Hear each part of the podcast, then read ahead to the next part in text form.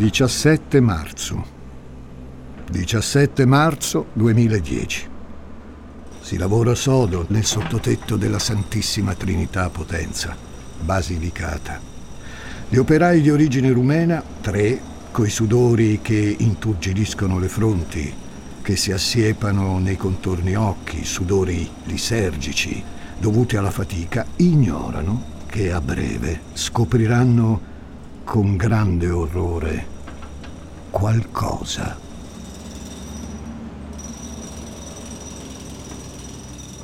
Sono picconate, sono trapani, sono tutte lordate di polvere e di stanchezza. Si sogna di finire la giornata, di portarsi a casa la paga. I più tranquilli si limitano a desiderare del prosciutto, avvolto dalle morbidezze di un panino. È tarda mattinata quando inizia questa storia. C'è fame negli stomaci di chi lavora. Non sanno, bontà loro, che bastano pochi istanti per la pena. Bastano pochi istanti, appunto. Uno di loro si avvicina ad alcune tegole, sparse alla bella e meglio nell'angolo destro del sottotetto. Che ci fanno lì?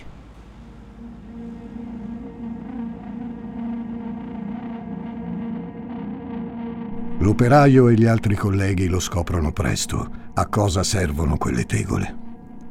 servono a celare un segreto. Un segreto lungo 17 anni. Un segreto su cui è tatuato l'odore inconfondibile della morte. Spostano le mani dei lavoratori quelle strambe tegole circondate come giusto contorno da calcinacci. Togli di qua, sposta quella, sposta quell'altra Ecco, la frattaglia mattonata si dispone sui lati, improvvisata cucuma che si scoperchia come vaso di Pandora. Orribile viso. Un corpo mummificato, miei cari. Tutto a posto e niente in ordine. Dei resti. Un corpo mummificato, dicevo, rimpicciolito, condensato, preda dei balsami del tempo e della memoria. Accanto al corpo ci sono un orologio, una catenina, un paio di sandali e degli occhiali. Sono Francesco Migliaccio, benvenuti a un nuovo episodio di Demoni Urbani.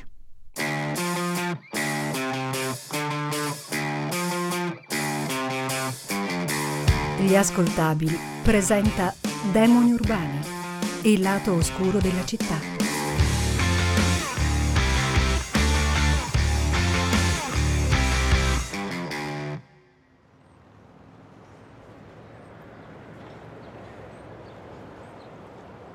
Potenza, 12 settembre 1993. Nella bellissima città lucana disposta alla vista come fosse uno sciame d'api armonioso, Passeggia Elisa. È domenica, non fa ancora fresco.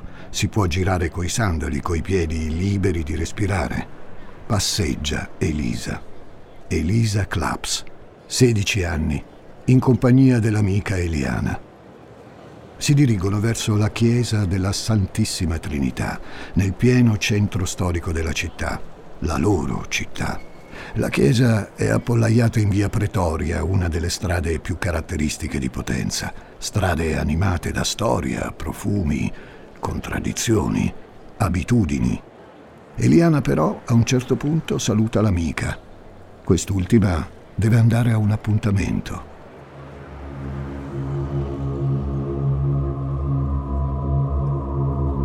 Sarò banale, ma l'appuntamento è con la morte perché quella sarà l'ultima volta in cui Eliana vede Elisa viva.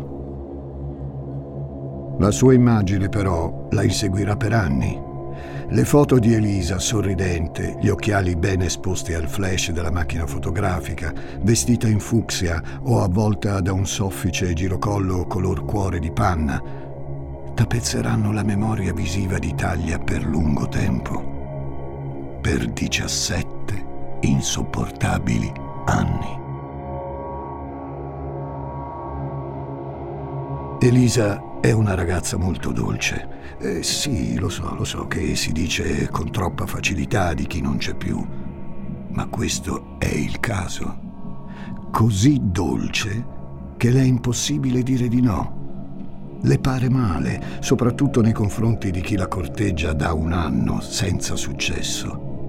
Ne ha parlato diverse volte, lo sanno in tanti in città, ma lei di allontanare per sempre Danilo, Danilo Restivo, proprio non riesce.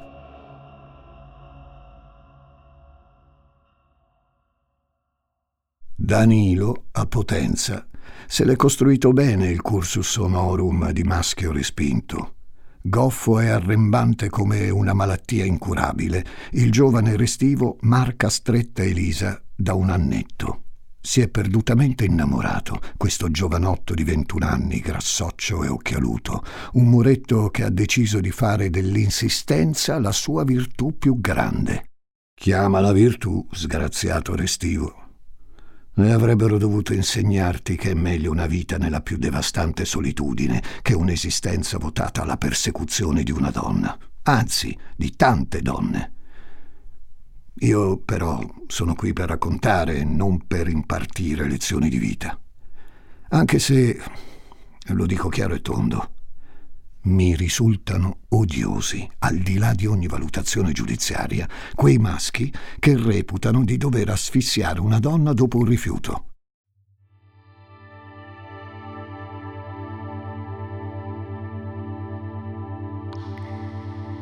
Hanno due fame diverse a Potenza, Danilo ed Elisa. Figlia di Antonio e Filomena, papà fa il tabaccaio, Elisa è una ragazza come vi dicevo poc'anzi, dolce e rassicurante, una che non ha mai rotto le scatole a nessuno, abbracciata da un'età agra e al contempo eccitante, quella dei 15-16 anni, dove non pensi alla morte, dove dai per scontato che camperai per sempre. E in fondo è giusto così. Un attimo diversa invece è la faccenda legata a Danilo, Danilo Restivo. Scivola, il pasciuto Restivo, 21 anni nel 1993, tra le stradine di Potenza. Del suo centro storico, i negozietti, il cinema Ariston, le chiacchiere di una cittadina che, senza offesa per nessuno, eh, ha l'anima del grande paesone dove tutti sanno tutto per le piccole viuzze del centro storico si sprigiona il profumo di Capitone allo spiedo. Le radio passano gli 883, sei un mito. E un po' mito, Danilo Restivo ci si sente. Un mito deve averle tutte ai suoi piedi. E se non ci riesce, non è perché magari sbaglia qualcosa o semplicemente non piace. No la colpa è sempre delle altre, delle donne che non ti vogliono, perché sono cattive, perché sono tutte poco di buono. E allora, e allora castighiamole. Vero, Danilo? Mm? È vero?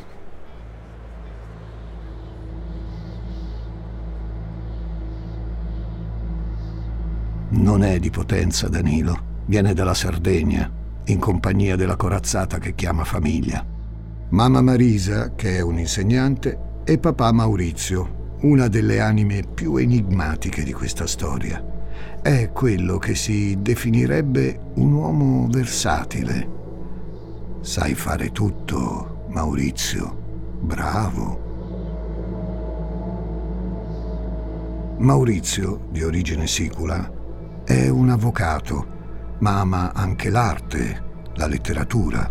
È un pittore appassionato che adora le storie di brigantaggio e che arriva in Basilicata quando viene nominato direttore della Biblioteca Nazionale.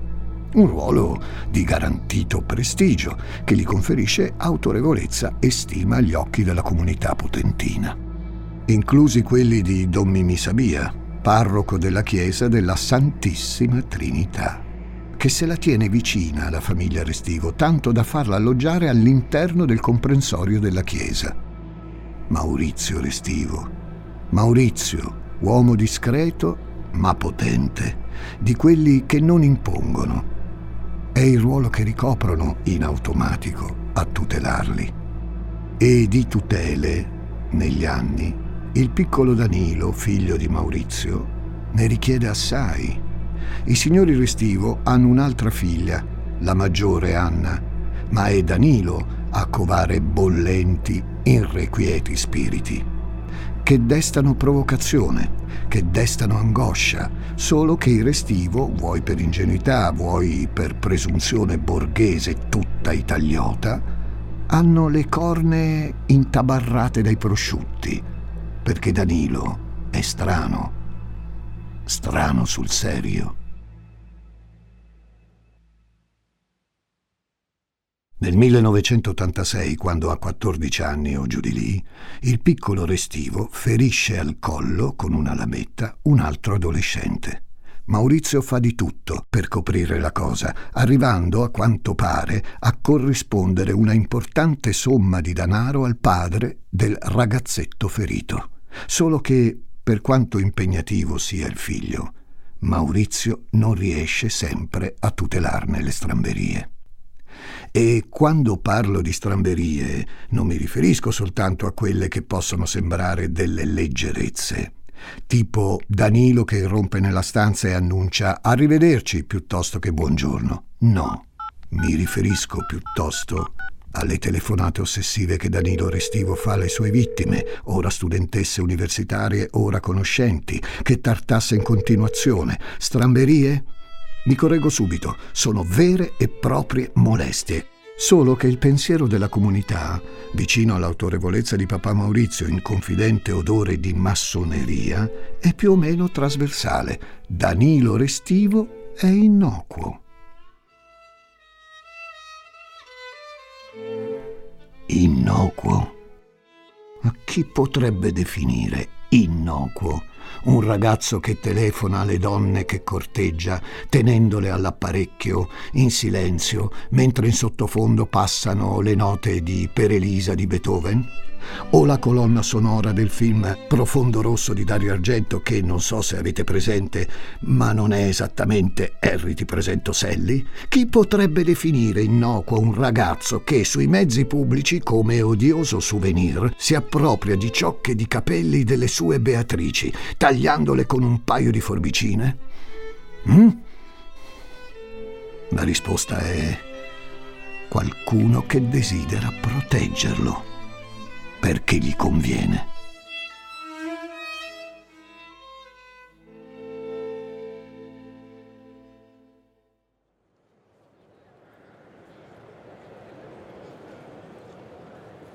Passeggia Danilo verso il suo date. No, non è un vero e proprio date. Ha annunciato a Elisa, la figlia di casa Claps, che vorrebbe darle un regalino perché è stata brava, ha superato gli esami di riparazione quelli del debito di settembre. Le ragazze le abbiamo lasciate mentre percorrono insieme le strade potentine, che le condurranno davanti la chiesa della Santissima Trinità, via Pretoria. Dovrebbero andare alla messa, ma in realtà sanno entrambe che Elisa deve incontrare quella rottura di Danilo Restivo, prendersi sto benedetto regalo e poi raggiungere i familiari in campagna, accompagnata da uno dei suoi fratelli, Gildo. Lei ed Eliana si separano temporaneamente in via Mario Pagano verso le 11.30. Ci rivediamo tra poco. E invece Eliana poco dopo entra in chiesa, presumibilmente accompagnata da Danilo Restivo. Entra per non uscirvi mai più viva.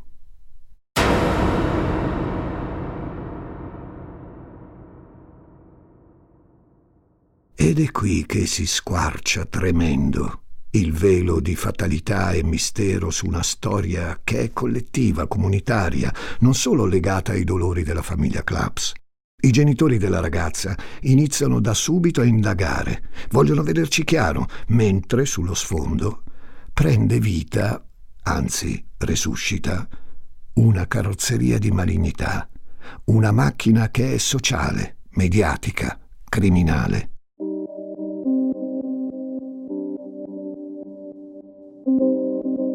Alcune amiche di Elisa non se lo tengono il cecio in bocca e giustamente, aggiungo. Rivelano subito che la ragazza misteriosamente scomparsa aveva appuntamento con quel matto di Restivo, che peraltro le dava il tormento da tempo immemore. Solo che... solo che... Il parroco della Santissima Trinità Don Mimì, che oggi è deceduto, il giorno stesso della notizia della sparizione di Elisa fa armi e bagagli e si chiude alle terme per una settimana. Si scopre che, a poche ore dalla scomparsa, Restivo stesso è finito in un nosocomio della zona, ha la mano ferita, un taglio. Spiegherà a medici e infermieri di essersi ferito su delle scale mobili all'interno di un cantiere della città. Una pubblico ministero, Felicia Genovese, sposata a Michele Cannizzaro, direttore del San Carlo, l'azienda ospedaliera regionale, è incaricata di seguire il caso. Bene. Genovese non solo non fa interrogare Restivo, ma non lascia che la sua casa sia perquisita o che i suoi abiti siano sequestrati.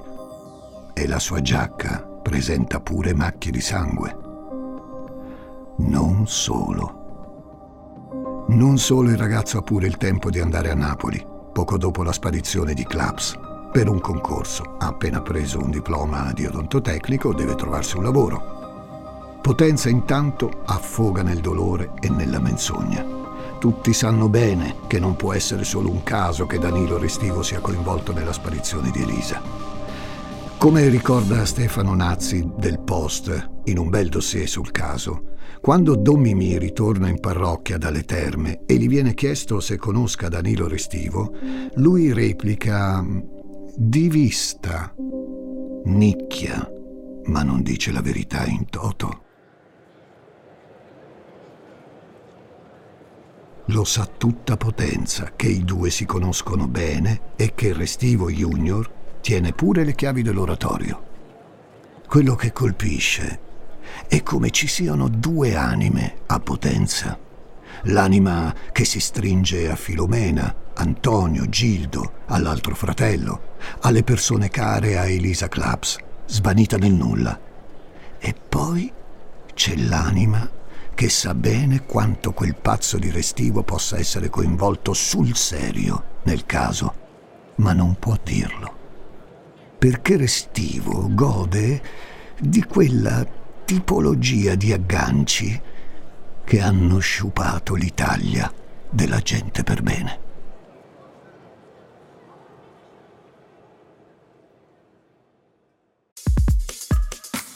Ciao, sono intelligenza artificiale. Per gli amici AI. Cecilia Zagarrigo mi ha invitato a confrontarmi con Elisa Nicoli, Andrea Grieco, Marco Dixi e tanti altri famosi divulgatori. Gli ruberò il lavoro? Scopritelo ascoltando Intelligenza Reale. Intanto, da manuale, imperversano le apparizioni di mitomani e rincitrulliti che sono convinti di aver visto Elisa in ogni parte del globo terraqueo. Dal Brasile all'Albania, dal palazzo eh, di casa a Dio sa dove. Intanto, da manuale, Danilo Restivo prende progressivamente controllo della e sulla sua esistenza.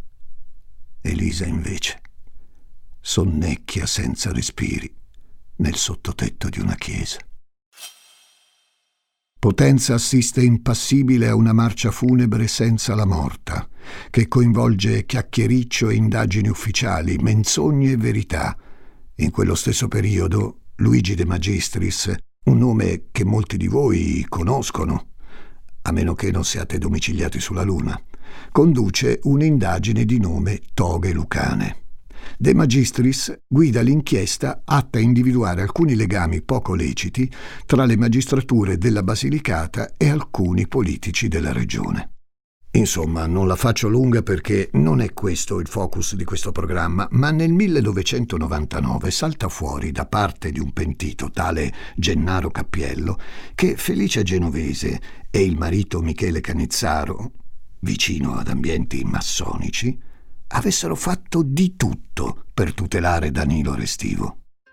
Anzi, di più, Il Cappiello sostiene addirittura che Maurizio Restivo, padre di Danilo, abbia pagato Michele Cannizzaro per rimediare un povero disgraziato che potesse liberarsi del corpo di Elisa, uccisa dallo sgraziato figlio maschio che ha a disposizione.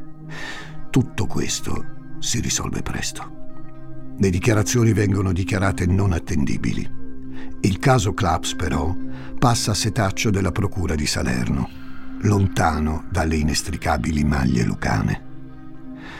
Al di là delle bufale, a Salerno si trovano a studiare un'indagine trattata in maniera, diciamo così, discutibile. Non solo, come dicevo prima, non è stato perquisito il domicilio di Restivo. Non solo, lui non è stato fermato, ma per giunta neppure la chiesa è stata visitata dagli inquirenti. Nulla, niente di niente. Veleggia l'omertà in terra di Lucania, un'omertà che si annida nel sottotetto della Santissima Trinità, protetta da Don Mimì, protetta da chi dovrebbe indagare sulla faccenda. Proseguono anche i sentimenti infranti di mamma Filomena, che arriva a contattare Natuzza Evolo, la celebre veggente. Sicura di sé, Evolo afferma che Elisa Claps, sì, è ancora viva. Ah, santa miseria. Le stranezze però non finiscono. Da un lato c'è Danilo Restivo, avvolto dalla bambagia locale, da piccoli clientelismi temporali, simbolici, spirituali e ficateci dentro quel che vi pare. Dall'altro c'è un'indagine che produce risvolti inquietanti Alla fine degli anni 90 Restivo viene condannato, ma per falsa testimonianza. Ha mentito durante gli interrogatori avvenuti dopo la scomparsa di Elisa, dicendo di non averla mai vista il giorno della sparizione. Bugia. L'ha vista e come. Per quanto riguarda l'omicidio, ancora non ci sono le prove. Continuano però le indagini, che coinvolgono anche il SISDE, il Servizio Segreto Civile, Pare che ci sia la quasi certezza, sempre sul finire degli anni 90, che Elisa sia stata uccisa e che qualcuno nell'ambiente ecclesiastico sappia. L'informativa però non viene mai trovata. L'ex agente che rivela questo fondamentale dettaglio parla solo dopo la scoperta del corpo. L'ambulanza che sentite in questo momento, invece, porta in ospedale una donna arrivata al viale del tramonto della sua giovane vita. Si chiama Anna, Anna Esposito, ed è un agente della Digos. Anna, che ha un compagno che lavora come giornalista in RAI, è stata trovata impiccata nel suo appartamento all'interno della caserma Zaccagnino, con una cintura in cuoio arrotolata alla maniglia di una porta. Un suicidio, a quanto pare. Un suicidio che però si inserisce in una serie di dinamiche abbastanza strane, amici e amiche di demoni urbani. Perché nel marzo del 2001 a Potenza la buonanima dell'agente Esposito viene ritrovata con l'osso cricoide spezzato.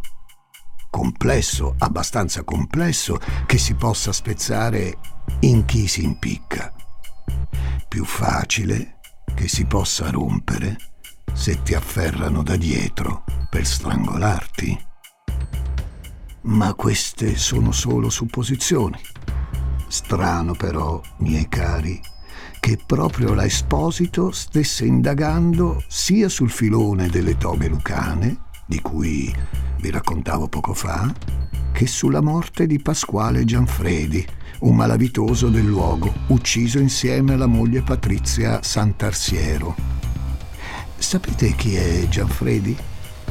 Colui che, secondo la testimonianza del pentito del 1999, Cappiello, avrebbe occultato il cadavere di Elisa Claps dopo che Danilo Restivo l'aveva uccisa. Strano. E ancora più strano è che proprio Anna fissa un appuntamento con Gildo Claps, fratello di Elisa, perché deve assolutamente parlargli di qualcosa di molto importante. Si incontreranno mai? No.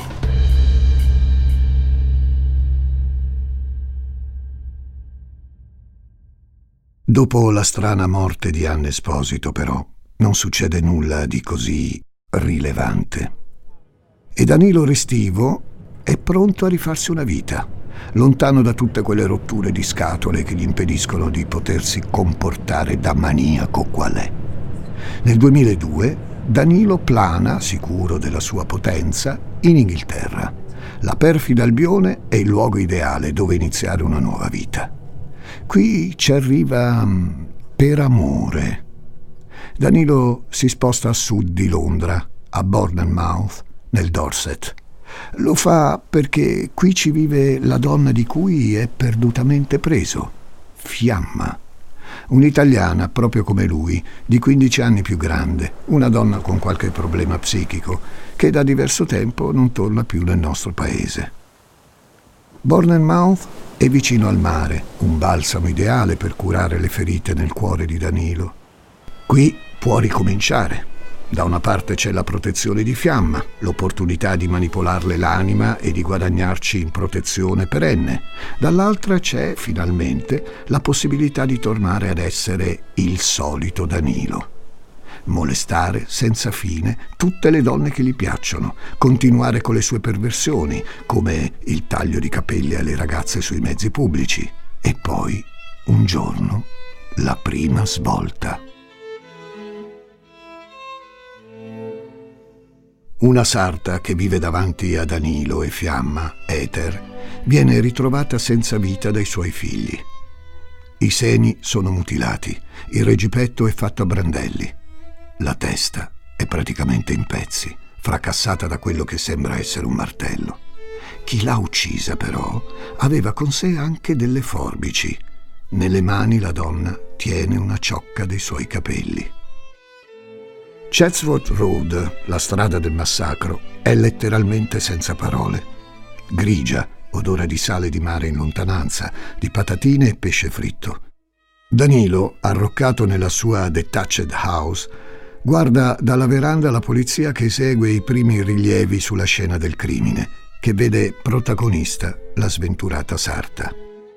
È stato lui a soccorrere i figli della donna dopo il ritrovamento del cadavere ed è stato lui a incontrare la sarta qualche giorno prima per parlarle di alcune tende con cui arredarsi casa. Restivo entra nei radar della polizia inglese, che perquisisce subito il suo appartamento trovando materiale assai discutibile, pornografia, sue foto ritratto in atto sceni con altre donne, tantissime ciocche di capelli recise dalle chiome delle sue dame, incollate in un diario. Ancora una volta però Restivo ce la fa. Come fosse araldo di un'impunità perenne, non ci sono prove per arrestarlo. Ha pure una parvenza di alibi, un corso per persone con precedenti giudiziari cui è iscritto e in cui è presente nel momento del delitto di Ether. Peccato che abbia falsificato i dati. La polizia non lo arresta, ma lo tiene decisamente sott'occhio, soprattutto quando scoprono che nei parchi inglesi l'uomo spia con morbosa attenzione diverse donne. Ancora una volta, però, prove decisive non ce ne sono.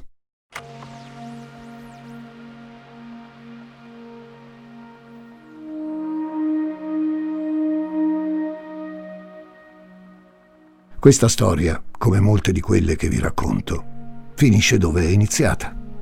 Anzi no, mi correggo. Questa storia, la storia di Elisa dalle gote rosee e dal sorriso smagliante, e di Danilo, figlio di papà, che non sa accettare un no, per certi versi non finirà mai.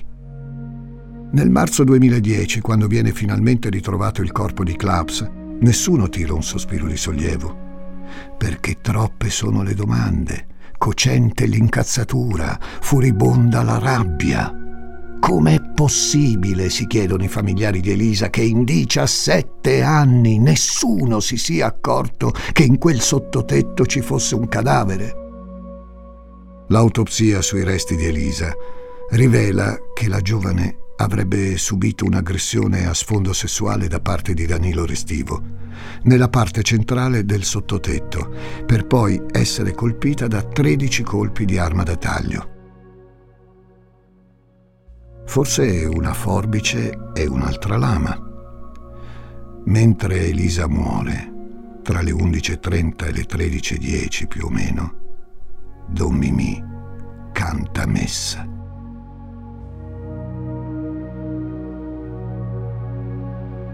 I resti non hanno permesso di chiarire se ci fosse stata aggressione sessuale.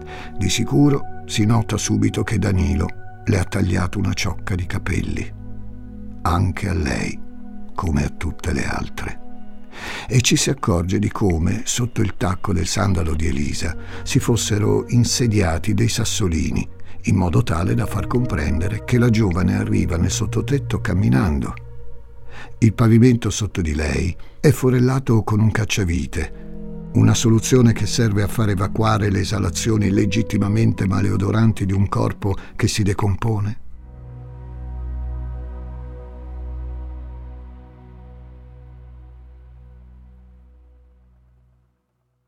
Inizia, in parallelo, una sarabanda di situazioni paradossali si scopre che in realtà due donne delle pulizie avrebbero visto il cadavere già in gennaio, avvisando il giovane vice parroco, tale Don Bagno, di origine brasiliana, che a sua volta prova ad avvisare il vescovo, Monsignor Superbo. Solo che, a quanto pare, sbaglia. Dice ho trovato un cranio, ma il vescovo capisce ho trovato ucraino e, impegnato in una trasferta romana, ritiene che il giovane straniero si sia confuso, non si sappia spiegare bene in italiano. Le donne delle pulizie, madre e figlia, negano il loro coinvolgimento, finiscono a processo per falsa testimonianza, insomma, un gran casino, che coinvolge pure il parroco della canonica, Don Atapka, che però nega di avere a che fare con la vicenda, ma che comunque ha chiamato il titolare della ditta che fa i lavori per le infiltrazioni e che comunque fa un sopralluogo. Tutto questo prima del 17 marzo, data in cui durante i lavori gli operai scoprono il cadavere. Un macello, un macello tutto italiano.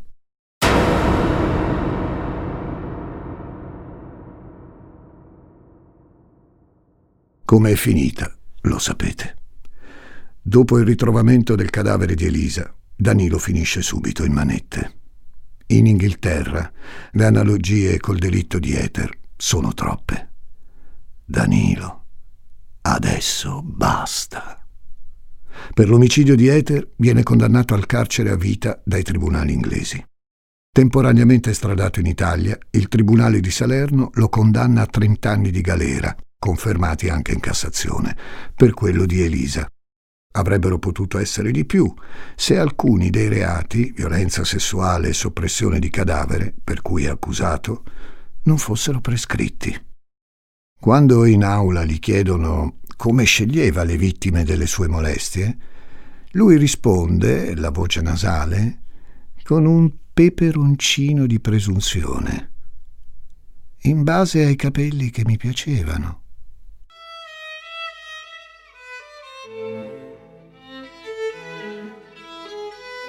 È una storia difficile questa. Una storia di coperture, di protezioni, di silenzi e di omertà.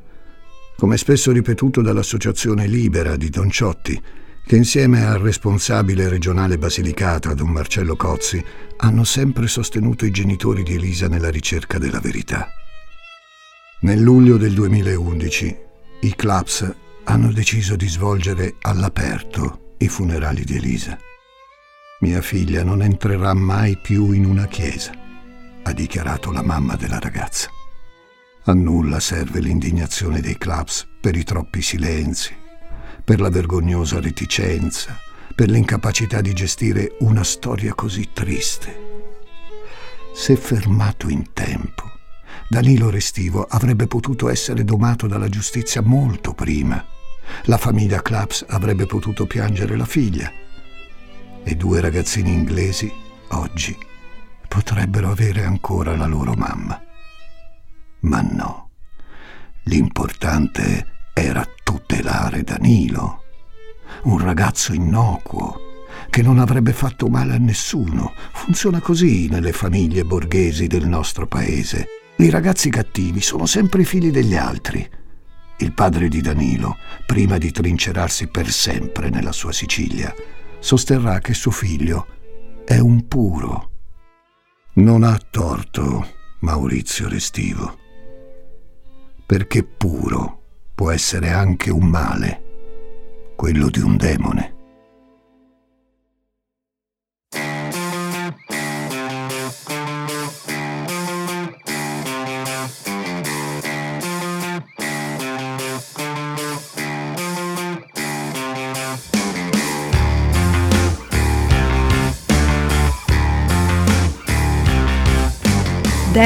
Urbani è una serie originale degli ascoltabili a cura di Gianluca Chinnici e Giuseppe Paternò Rattusa, condotta da Francesco Migliaccio. Questa puntata è stata scritta da Giuseppe Paternò Rattusa, editing e sound design di Francesco Campeotto e Alessandro Levrini, prodotto da Giacomo Zito e Ilaria Villani in esclusiva per Spotify.